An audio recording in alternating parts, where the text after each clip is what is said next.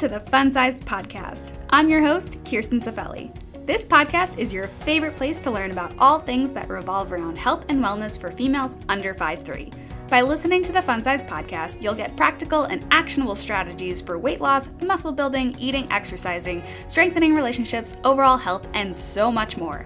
I know that petite women like you don't just want to curate a rockin' little body of your dreams, you want to know how to eat right, work out smart, feel energized, have fun, boost your confidence, and how to move through life while continuing to maintain a lean physique, especially when things get messy. This podcast will always give you a dose of realness, practicality, and empowerment you truly need to develop the highest version of you and be proud to be petite.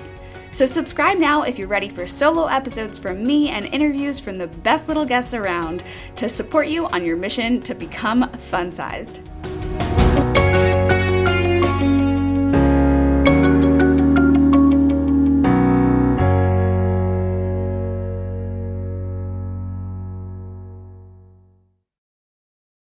Before we even get into the three ways to improve your body image, I want to first tell you what sparked the idea for this episode.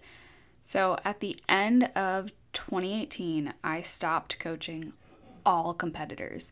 Not only was the bodybuilding world starting to feel like a toxic environment for me, but I felt like I wasn't truly helping those people. Like, sure, I got them on stage looking their leanest, achieving their wildest goal, and bringing home some damn trophies, but it started to feel like I was only helping them strengthen a negative relationship with food and fitness. Like, I would diet them down and then reverse diet them out, and it always felt like the reverse was way harder for both of us because at that point, it wasn't about food, it wasn't about working out it was about their body image.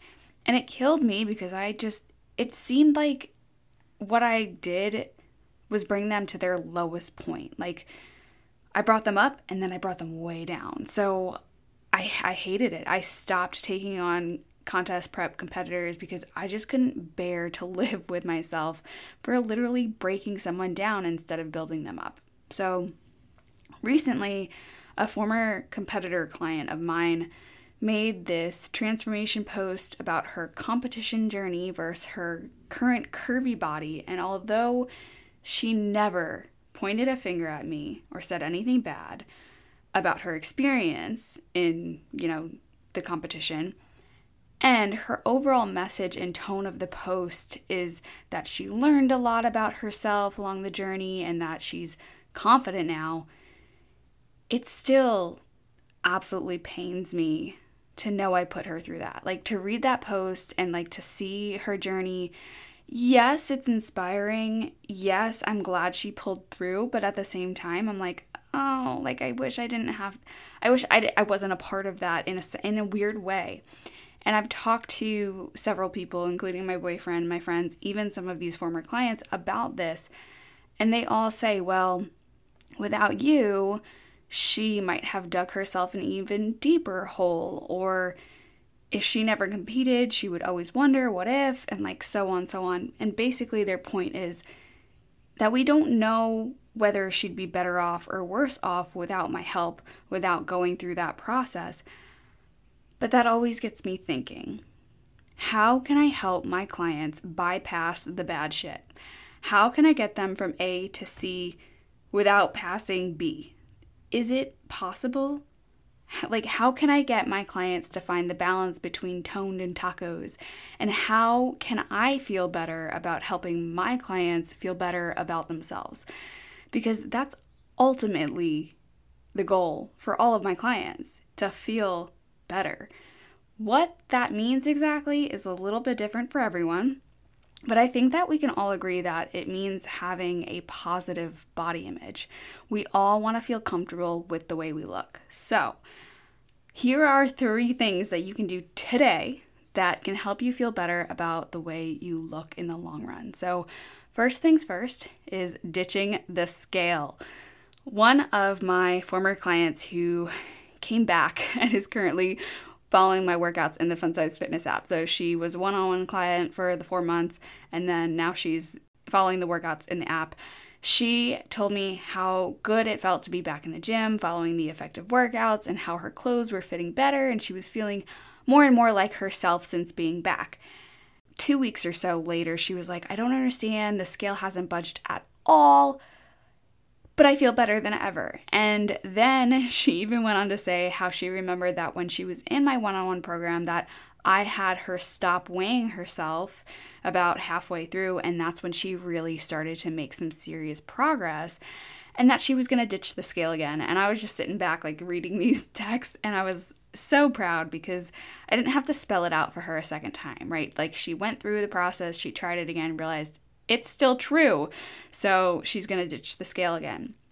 But here's the thing, you guys the scale is such an awful tool to use to measure progress. Like, I know I've talked about this several times on here, but there are so many reasons why you could be up or down or not move around at all on the scale that have absolutely nothing to do with how much body fat you have gained or lost.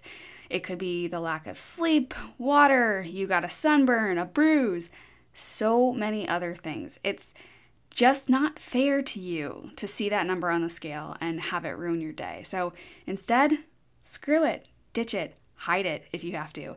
For the longest time, mine was under my bed. If it's out of sight, you'll be way less tempted to check it. I can't even explain to you how freeing and empowering it was to put away my scale and not see it every day. Like, it felt so fucking good. I was like, oh, I don't have to see that number. And like, I would admire myself in the mirror and have so many more good days because I wasn't checking on that number to like solidify how I was feeling. Like I was just going off based on what I was feeling. And I still do that for the most part. My oh my, if it isn't the exact petite workout program you've all been waiting for.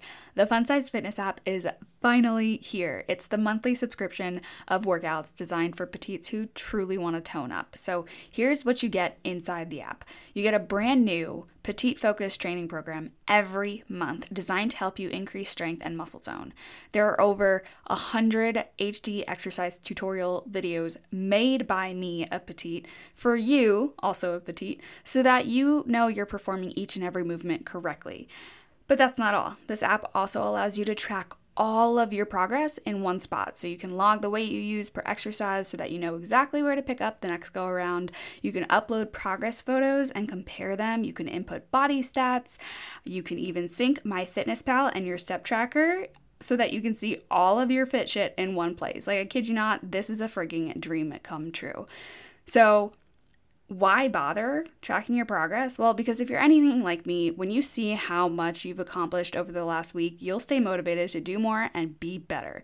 But of course, there's always more. When you subscribe to the app, you'll also get access to the short support forum with other like sized and like minded women just like you.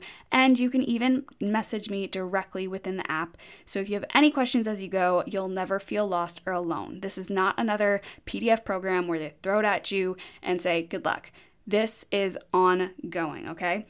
And as a special bonus, you'll also receive exclusive discounts from the Fun Size brand and fun sized affiliates such as Lacuna Fit Petite Leggings, Petite Avenue Fashion Box subscription, Pancake Protein Pancakes, and so much more. Here's what you need to know. Having me write your workouts for you from scratch will cost you a few hundred dollars per month. But with the Fun Sized Fitness app, you're getting that exact same expertise and attention for a mad fraction of the price. The Fun Size Fitness app is only $24.97 per month. That's a freaking steal. I don't know what personal trainer gives that away for that low of a price. So for more info, go to funsized.life slash app. You will need to register first before downloading the app from the App Store. So to register, go to funsized.life slash register. And if you got questions in the meantime, hit me up on Instagram at funsized.nutrition. Can't wait to see you inside. The second thing you can do today is a social media cleanse. So Based on a study, young women who engaged in greater appearance focused activity on Facebook and Instagram reported greater dissatisfaction with their bodies and a more entrenched internalization of the thin ideal than those who engaged in mostly non appearance focused social networking activity. I just read that. That is not my wording at all. Um, that was based on a study, like I said. but when we compare ourselves to the ideal bodies that we see on Instagram, we generally experience greater dissatisfaction with ourselves.